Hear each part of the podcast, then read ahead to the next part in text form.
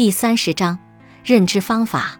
正如之前讨论的一样，焦虑往往会受到我们所持有的对恐惧情境的想法、预测和设想类型的影响。治疗焦虑的认知方法包括学习如何识别引起焦虑的想法类型，并找到用更现实和恰当的预测和设想来取代这些想法的方法。这一过程的第一步，就是要承认引起你焦虑的预测仅仅是对可能发生什么的猜测。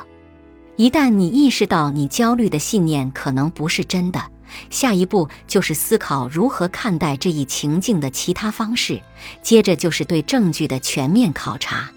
通常，这个过程会导致思维的转变，并最终改变你焦虑的感受。改变焦虑的认知策略将在第四章讨论。本集播放完毕，感谢您的收听。喜欢别忘了订阅专辑、关注主播，主页有更多精彩内容。